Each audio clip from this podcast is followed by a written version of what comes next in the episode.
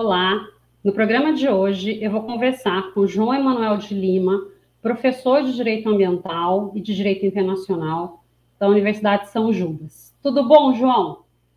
Olá, Renata, tudo bem? Obrigado. Tudo jóia. Seja muito bem-vindo aqui, tá, ao nosso programa. Obrigado, Renata. João, pra, né, já te apresentei aí como professora, esse seu viés é, né, mais como aula mesmo, magistério, mas eu sei também que você atua dentro do direito ambiental. Então, conta um pouquinho da sua trajetória, da sua experiência dentro do direito ambiental. Claro, com, com muito prazer. Bom, eu sou é, formado em Direito pela Universidade Federal do Rio Grande do Norte. Eu, apesar de ser mineiro, morei muito tempo em Natal e lá me graduei. É, e sou advogado há mais de quinze anos, né? Desses quinze aí, eu estou há treze é, dedicado à área ambiental. É, nessa minha trajetória acadêmica, né, antes de falar um pouco da advocacia, eu, depois de ter me graduado em Direito na U F R N, eu fiz mestrado e estou terminando um doutorado aqui na P U C, aqui em São Paulo. Hoje eu moro aqui em São Paulo, onde eu também tenho um escritório de advocacia, sou sócio de um escritório de advocacia, e tenho me dedicado aí ao trabalho, à atuação na área ambiental há pelo menos treze anos. É, na, na academia, eu hoje, além de ministrar aula na São Judas, na Universidade de São Judas, como você mencionou, eu também leciono na P U C, no P G E A e na P U C, na especialização de Direito Ambiental, uh, e também no Damásio, também em nível de pós-graduação. Acho ah, que essa é um pouquinho da minha breve história, Renata. Ah, bacana. Então, vamos conversar a respeito, né, de, de algumas questões que eu acho que pouco se fala, pouco se discute, né?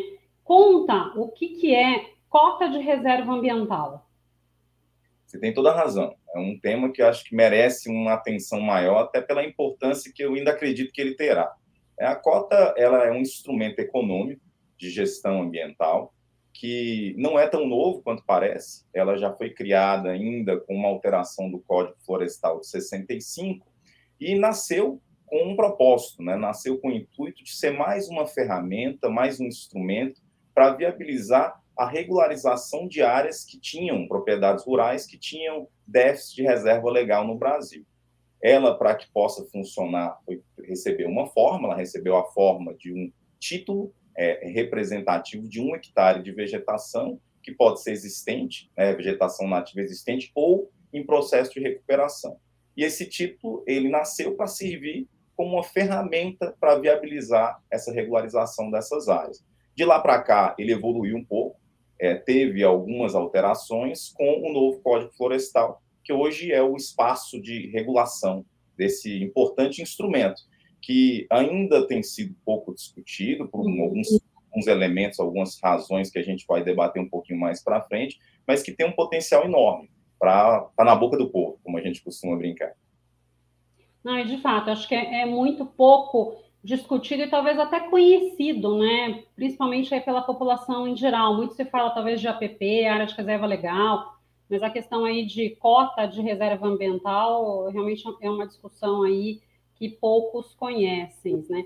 E, e, João, quais são os fatores de risco, né, da cota de reserva ambiental? Olha, Renata, a cota é um fator, é um fator não, a cota é um instrumento, como eu disse, com um potencial enorme. É, mas por que, que ele não vem funcionando, né? Por que, que a cota não está adequadamente operando e sendo utilizada? E por que a gente não está falando mais dela como deveria?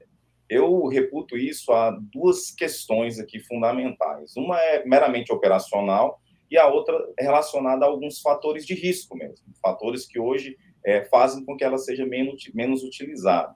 É, do ponto de vista operacional, é, hoje a cota depende, para que seja utilizada, de um desenvolvimento de um sistema no âmbito do SICAR. Ah, hoje a nossa regulamentação exige que esse sistema exista para que as cotas possam ser emitidas, e ele já vem se arrastando, e o desenvolvimento há, há alguns anos.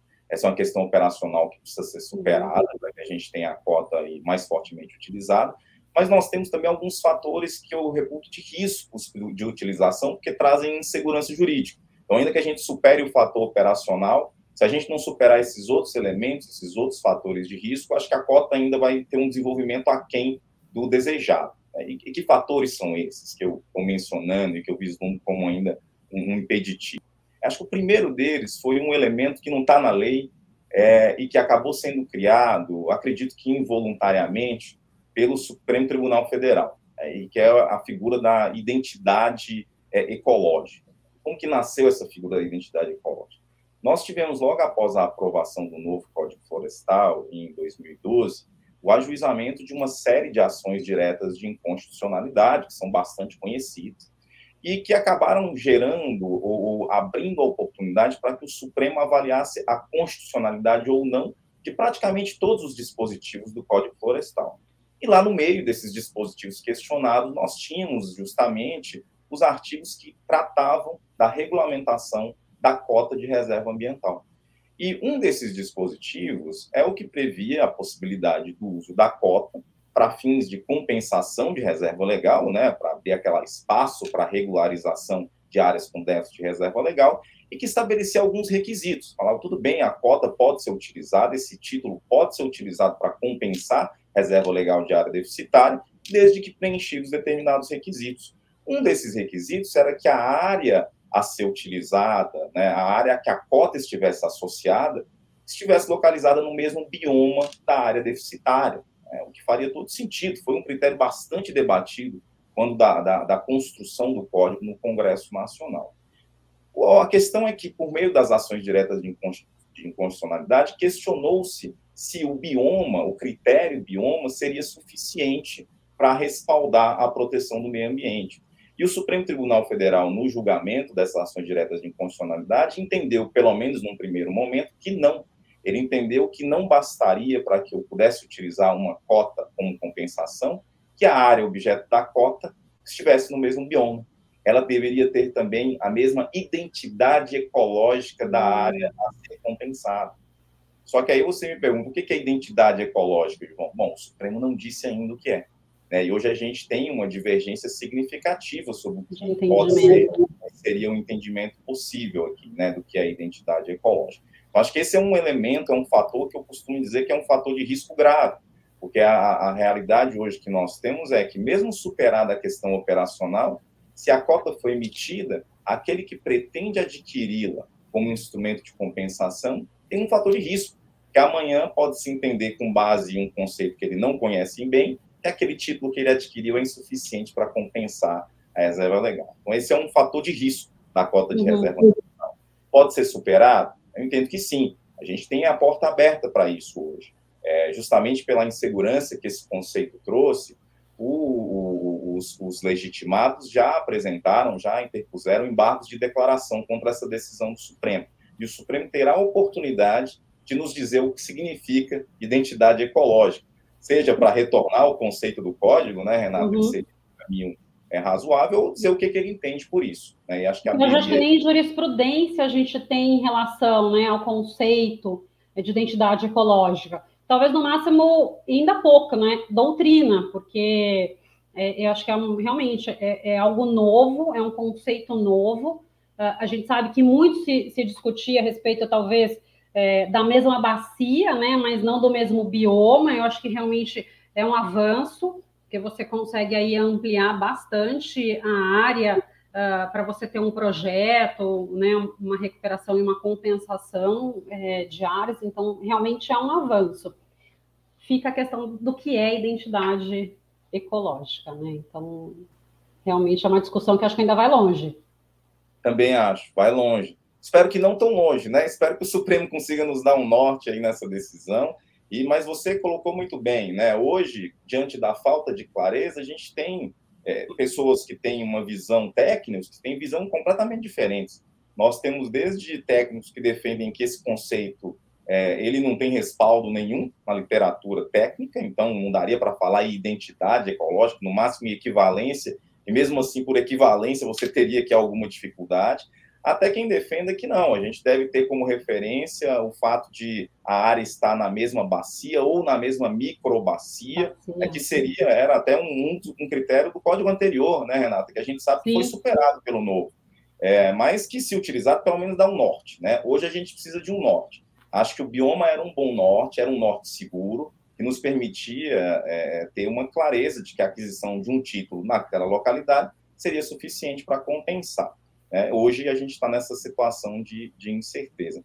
E, e, e eu diria que esse é o, o principal fator de risco, tá? Mas, além desse, eu vejo um outro que é, é, a gente precisa estar atento. Eu acho que ele é menos grave, mas a gente precisa estar atento para que a gente não prejudique o Instituto. É o seguinte, é, nós temos, né, claro, quando a cota é emitida, ela é emitida, ela é representativa de, da área, equivalente a um hectare em uma determinada área.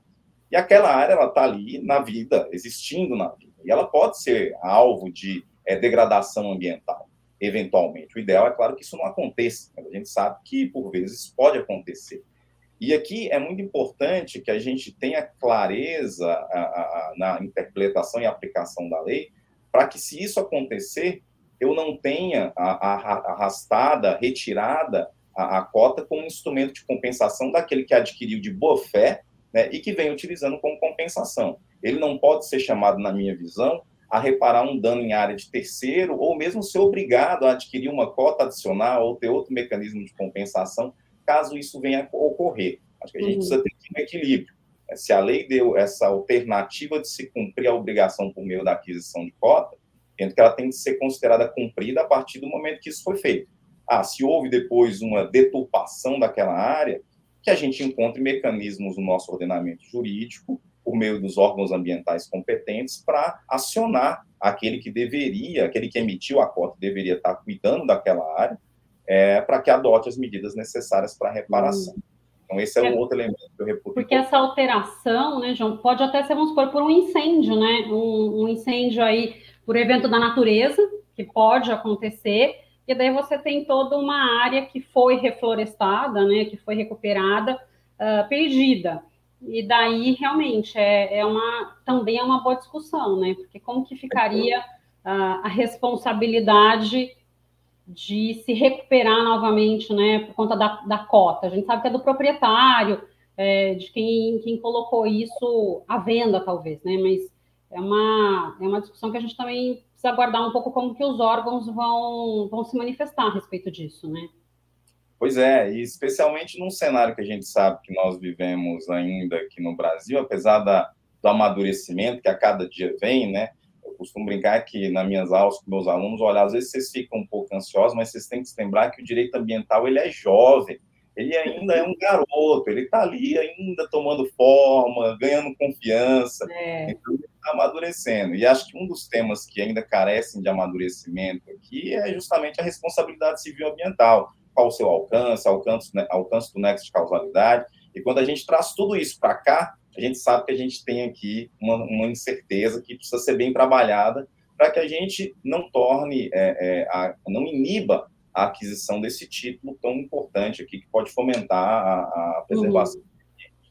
E, João, vamos assim, é, de uma forma bem prática, uh, quem tem interesse na aquisição de, um, de uma cota, né, desse título, uh, como ela busca essa informação? Aonde ela pode buscar essa informação? E como que é feita essa transação? Excelente pergunta. É, acho que, primeiro, uma questão importante é que hoje, infelizmente, né, por falta daquelas, da, daquelas definições operacionais que nós mencionamos, hoje eu não tenho título regularmente emitido pelo Serviço Florestal Brasileiro. É, então, dada a falta dessa... dessa disponibilização do módulo que centralizará a emissão desses títulos no Brasil. Tá. Então, hoje, o mercado de, do, da C R A, ele não está, infelizmente, desenvolvido. Mas isso vai ser desenvolvido. É, a gente até tem notícia de que nós tivemos a emissão de algumas cotas pelos estados, mas que a gente sabe que ali a gente está gravitando em um terreno meio é, cinzento, porque a nossa legislação exige que essa emissão seja centralizada, e a centralização... O próprio decreto que regulamentou o tema diz que vai ser pelo Serviço Florestal Brasileiro. Então, deveria ser a única fonte dessas cotas hoje. E hoje a gente, infelizmente, não tem isso viável. Agora, a gente vai ter. É uma questão de tempo, acho que a gente deve ter em breve. Quando isso acontecer, é, essa, a, a, esse, esse título ele vai estar disponível nos mais diversos lugares. A gente tem hoje, por exemplo, algumas, tipo, alguns, algumas ferramentas é, é, de bolsa mesmo, é, disponibilizadas, de tipos especiais de bolsa, né, como a Bolsa Verde Nativo, que disponibilizam esse tipo de ativo. E ele pode servir como um, um, um encontro, um ponto de encontro entre é, eventuais interessados e vendedores desses títulos. Acredito que será um ponto de encontro. Mas, além disso, esse título pode ser vendido em razão de transações bilaterais, né? Eu sei dos vendedores, nós temos determinados vendedores, o comprador encontra com o vendedor e ele vai é, fazer essa, essa operação de aquisição por meio de um instrumento particular, normal, e que vai ser levado, que, o que se vai ter de atuação do poder público é os devidos registros dessas transações, para que eu não tenha aí múltiplos usos do título, é como se eu tivesse sobreposições de título, né? Isso é que a gente tem que evitar. Tá, perfeito. E a questão, né, do, do título, você vê é, que um dia, de repente, a compra de uma cota de reserva ambiental, ela se daria de forma voluntária, né, simplesmente para, de repente, você melhorar aí alguns índices, talvez até de E S G, é, de políticas ambientais, ou, de repente, é só por uma obrigação mesmo de cumprimento, para eu ter uma área verde, ter que reflorestar uma área verde? Eu acho que ele tem potencial para atuar nos dois mercados. E, e digo mais, talvez eu seja muito otimista, mas eu acho que esse segundo mercado, ele é um mercado com maior potencial de crescimento. É, o, o, claro que a cota nasceu, né, lá, no, ainda com as alterações do Código Florestal de sessenta e cinco, como uma ferramenta muito especificamente voltada, naquele momento, para compensação ambiental, né, e regularização de reserva legal em áreas deficitárias. Ela nasceu um pouco com esse D N A, mas ela evoluiu de lá para cá. E hoje, acho sim, ela pode ser utilizada nesse mercado. Eu acho que a criação desse mercado foi importante para induzir a emissão das cotas. A gente já tem, então, um mercado ali cativo, que os emissores de cota poderão é, atuar, né, em que eles poderão atuar e vender as suas cotas, mas hoje o espaço é maior do que esse. É, eu vejo muito a possibilidade de uso da cota, por exemplo, como um instrumento que vai fomentar um mercado de pagamento por serviços ambientais. É, acho que aqui há um grande espaço que a gente ainda não amadureceu tanto, mas estamos chegando lá, né, Renata? A gente já aprovou a Lei Federal de Pagamento por Serviços Ambientais, acho que foi um passo muito importante. A gente começa a ver, essa, esse ano mesmo nós vimos aqui a regulamentação em São Paulo, tanto no estado como no município, de programas de pagamento por serviços ambientais, e esses programas todos vão precisar de algumas ferramentas jurídicas seguras para que eles se materializem. E me parece que a possibilidade de você ter a aquisição de cota De, de, de reserva ambiental como um instrumento que viabilize e torne essas trocas ainda mais seguras, é, é grande. Tá? Eu vejo esse espaço aqui, sim, para que no futuro a gente esteja adquirindo cota, empresas, como você falou, como, pra, como uma prática é, de E S G, é, ou mesmo indivíduos, né, que têm o objetivo de fomentar aí a conservação do meio ambiente, uhum. que adquiram essas cotas, não precisarão adquirir as propriedades, que é algo que às vezes traz uma complexidade muito maior, né? Já adquirem as cotas, que são um tipo facilmente circulável no mercado, e que no final do dia, é, num primeiro momento, pode até ser algo que se faça com mais com objetivo é, conservacionista, mas que no futuro pode se mostrar até um investimento, né? Porque essas cotas podem se valorizar e serem revendidas, Sim. já que elas podem circular livremente. Sim, uh... Por curiosidade também, né? Você vê, de repente, a aquisição de uma cota como a transferência de um cumprimento de um T C R A? Então, a pessoa, na verdade, ela tem ali que, que cumprir determinada situação de, de reflorestamento. Muitas vezes ela não tem nem área, né? Ela pega área de terceiro. Então, ao invés de, de repente, ela pegar uma área de terceiro, ela estaria uh, fazendo ali um, uma troca em relação à compra de, de cota ambiental? Você acha que também seria possível avançar nesse sentido? Eu acho que é possível e acho que é um mercado que, que, que deve acontecer. Aliás, é curioso que a gente viu isso acontecer com outro instrumento aqui, irmão da cota de reserva ambiental, que é a servidão ambiental. Ela foi criada lá atrás também como um instrumento voluntário, né, em que você limita o seu direito de propriedade com uma finalidade ambiental, era marcada aqui pela voluntariedade, uhum. e a gente começou a ver, Renata, na prática, é, a aplicação desses instrumentos em duas situações. Uma foi essa que você mencionou.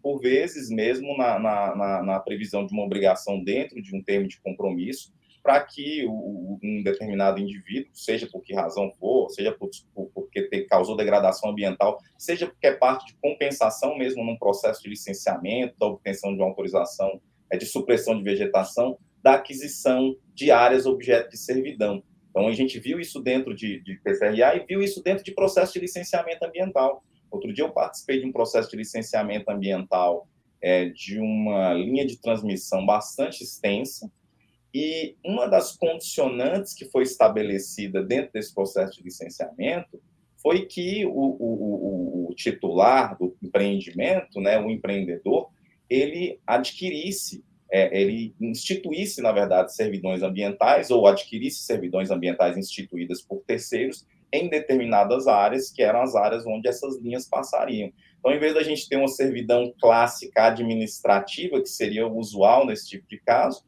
o órgão ambiental, é, a meu ver, de maneira criativa e correta, ele estabeleceu que o que seria estabelecido ali nas áreas de passagem seriam, na verdade, servidões ambientais, e que caberia ao empreendedor, então, é, é, negociar e adquirir essas servidões daquelas pessoas que estavam no, na área de passagem da linha de transmissão. Eu achei que foi um espaço bem interessante. Por que não ver isso aqui na cota, né? Acho que tem todo... Uhum. É perfeitamente possível também que isso aconteça aqui. Não, muito interessante. E, João, você vê algum conflito, né, entre as regras, as questões aí da cota de reserva ambiental, ou mesmo talvez até a servidão que você mencionou agora, com o Código Florestal Brasileiro? É, não, eu não vejo. Acho que, assim, esses instrumentos, é, como a gente sabe, eles acabaram sendo parte integrante do, do, do Código. O próprio, o próprio C R A tem toda a sua regulamentação dentro do Código Florestal. Ele é a lei de regência. E, no caso da servidão, o Código Florestal, ele a menciona e ela acabou sendo transferida sua regência para a Política Nacional do Meio Ambiente, né, para a Lei seis nove três oito de oitenta e um. Mas também não vejo conflito aqui. Acho que são é, é, instrumentos complementares e que dialogam, inclusive, com o espírito do Código. Quando a gente vai lá no Código Florestal e vê os princípios norteadores, a gente percebe que, assim como determina a Constituição Federal, o objetivo dessa lei também é promover o desenvolvimento sustentável. É desenvolvimento econômico com proteção do meio ambiente e sem descuidar dos elementos sociais aqui de entorno. Uhum. E esses instrumentos, seja a cota, seja a servidão, eles justamente buscam promover isso, né? buscam, buscam incentivar que o proprietário é, é, institua medidas voluntárias de proteção do meio ambiente, tendo como, recebendo em troca incentivos de mercado, né? Típica característica do instrumento econômico, seja dos mercados regulados, É, mercado regulado de, voltado, por exemplo, para a compensação de reserva legal, seja para um mercado mais livre, como o de pagamento por serviços ambientais que, que a gente mencionou. Então, acho que uhum. são instrumentos que dialogam muito com os princípios do, do, do Código Florestal, que nortearam a, conce, a construção do uhum. Código Florestal. Não, perfeito. E, assim, por óbvio, né, eu acho que é, outros instrumentos precisam ser editados para a gente ter Uh, uma completude aí da legislação, né, de fato, para colocar a implementação de fato, uh, mas como você mencionou, está tudo muito interligado, né, questão de pagamento por serviços ambientais, questão do Código Florestal, e, e você fez aí um comentário que eu achei fantástico. É, às vezes a gente também fica angustiado, né, como profissional aí da área ambiental, e realmente, né, o direito ambiental ele é muito jovem. Então, é, às vezes ele não anda na velocidade que a gente gostaria, né? Ou não tem a maturidade que a gente gostaria uh, que ele tivesse. Tem ainda um caminho a percorrer. Então, esse seu comentário aí, eu achei que foi, sim, né, veio a calhar em relação à definição do direito ambiental. Achei perfeito. Eu costumo ah, brincar, Renata, eu falo com meus alunos. Sabe, vocês já leram o decreto de criação dos cursos de direito no Brasil? Dá uma olhada no programa lá que foi estabelecido por Dom Pedro. Procura o direito ambiental. Ele não está lá, pessoal. Tá lá. Depois. É, veio. E, na verdade, né, acho que esse movimento das faculdades terem a disciplina de direito ambiental também é recente, né? Eu, eu lembro que, logo no começo que eu comecei a dar direito ambiental para graduação, eu lembro que eu tive aluno que me questionou, professora, mas por que, que eu preciso do direito ambiental na graduação? Porque ainda não era exigido na prova da O A B. Então, a gente, a gente vê isso, né? E logo na sequência, a O A B passou a exigir, né? Então, ninguém nunca mais me fez essa pergunta do que precisava estudar o direito ambiental. Mas... Eu, eu vejo com eles, Renata, que no meu tempo de estudante da graduação, é, o, a disciplina de direito ambiental não era obrigatória na grade do meu curso. Você podia fazer como uma disciplina optativa, né? Você podia ter algumas disciplinas optativas. Então, existia a disciplina lá. mas ela não era sequer obrigatória. Hoje seria impensável a gente imaginar um curso de direito que não tivesse a disciplina de direito ambiental, né? É, é impensável, indefinido. Mas você sabe que ainda tem muita faculdade que trabalha nesse sentido, né? Você escolhe ali a vertente que você quer e tem muita gente que às vezes não passa pelo curso sem ver direito ambiental, né? Não entra, quem entraria em direito público, mas daí escolhe privado, e eu entendo que, né, o direito ambiental tem tanta vertente pública quanto privada, então não dá para você categorizar como só direito público ou só direito... Eu acho que, né, perpassa aí pelas duas. Mas são, são entendimentos, né? E, João, sobre, né, a sua opinião em relação à atual legislação ambiental, eu sei que a gente já está conversando aqui sobre isso, mas você entende que ela é adequada para as necessidades do nosso país? Que avanço você vê que essa legislação precisaria ter? Olha, eu entendo que, depois de muito refletir, essa é uma pergunta que não é fácil, mas a minha percepção é que a nossa legislação ela é boa. É uma legislação boa, é, que cobre diversos pontos. Até quando nós comparamos com outros países do mundo, a gente percebe que a legislação brasileira é bastante avançada. É, não me parece que no Brasil o nosso problema seja a ausência de leis e muito menos de regulamentos infralegais, né? Às vezes a gente tem um excesso até isso, acho que talvez... O nosso maior problema hoje é que a gente está perdendo sistematicidade. Mas a gente tem boas leis que acho que endereçam a maior parte dos problemas ambientais relevantes. É, agora, estamos onde nós gostaríamos? Acho que não, né? Acho que é difícil dizer o contrário.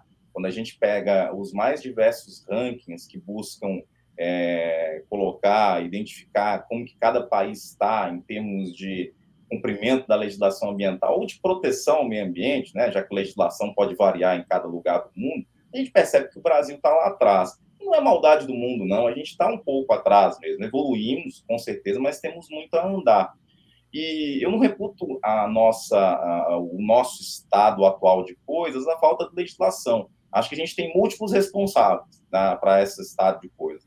Acho que temos culturalmente que evoluir como sociedade, É, seja para aplicação, o cumprimento das regras no dia a dia, seja para cobrar o poder público. A gente sabe o quão valoroso é o princípio da participação comunitária, que nós ensinamos lá na, na disciplina de direito ambiental, mas a gente precisa praticar mais esse princípio.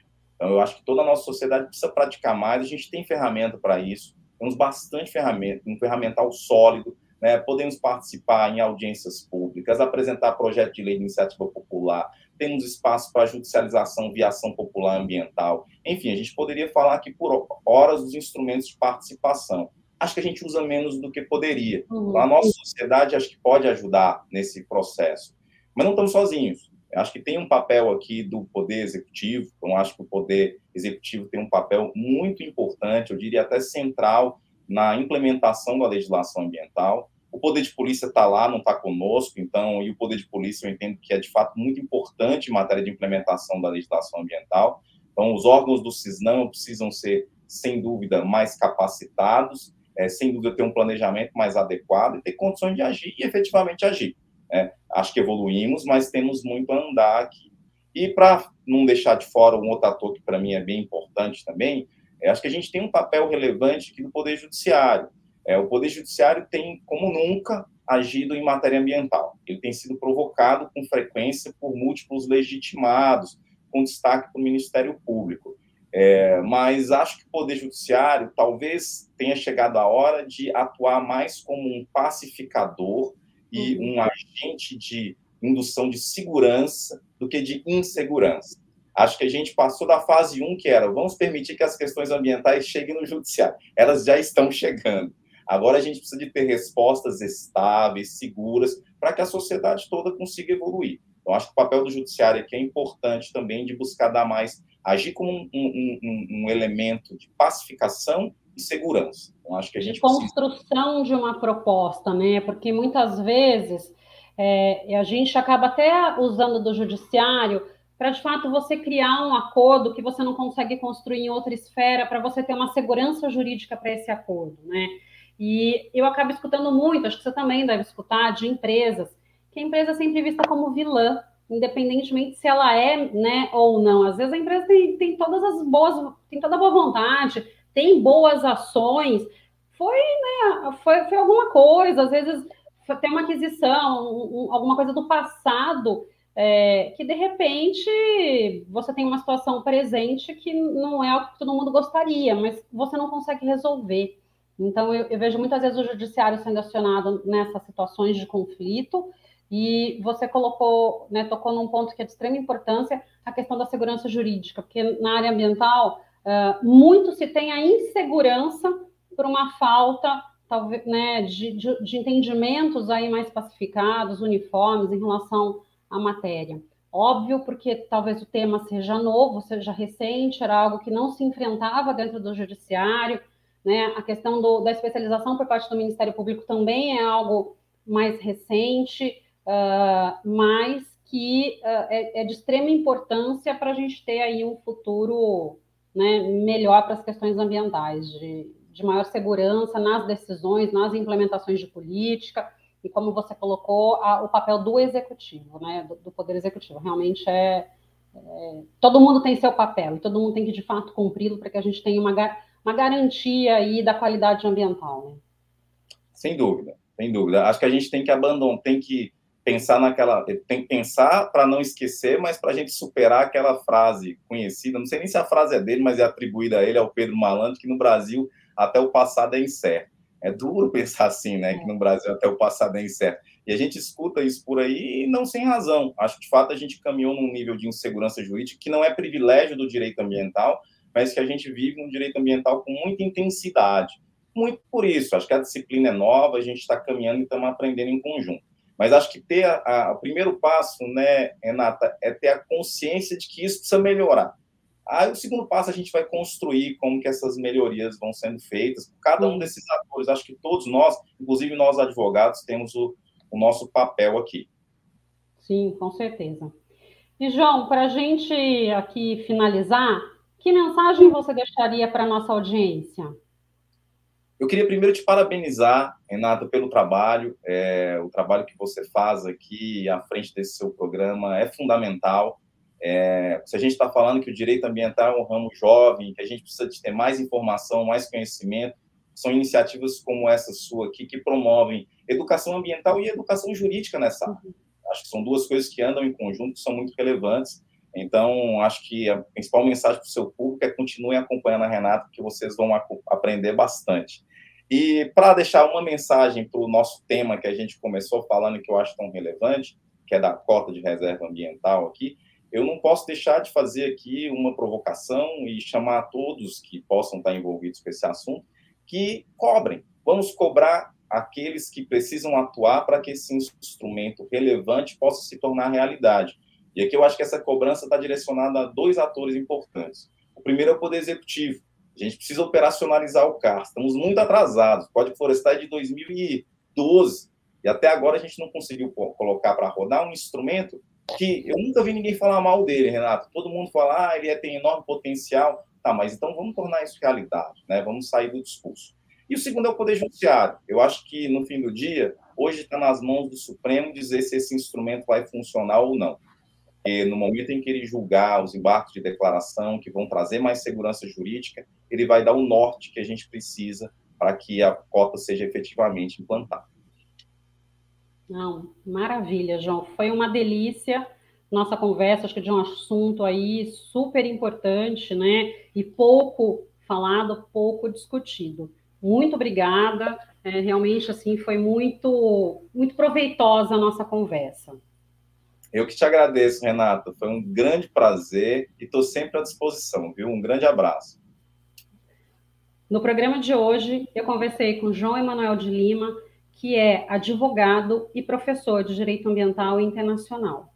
A você que está nos prestigiando, deixe seu like, se inscreva em nosso canal e compartilhe para que a gente possa levar esse conhecimento a mais pessoas. Nos vemos na próxima semana.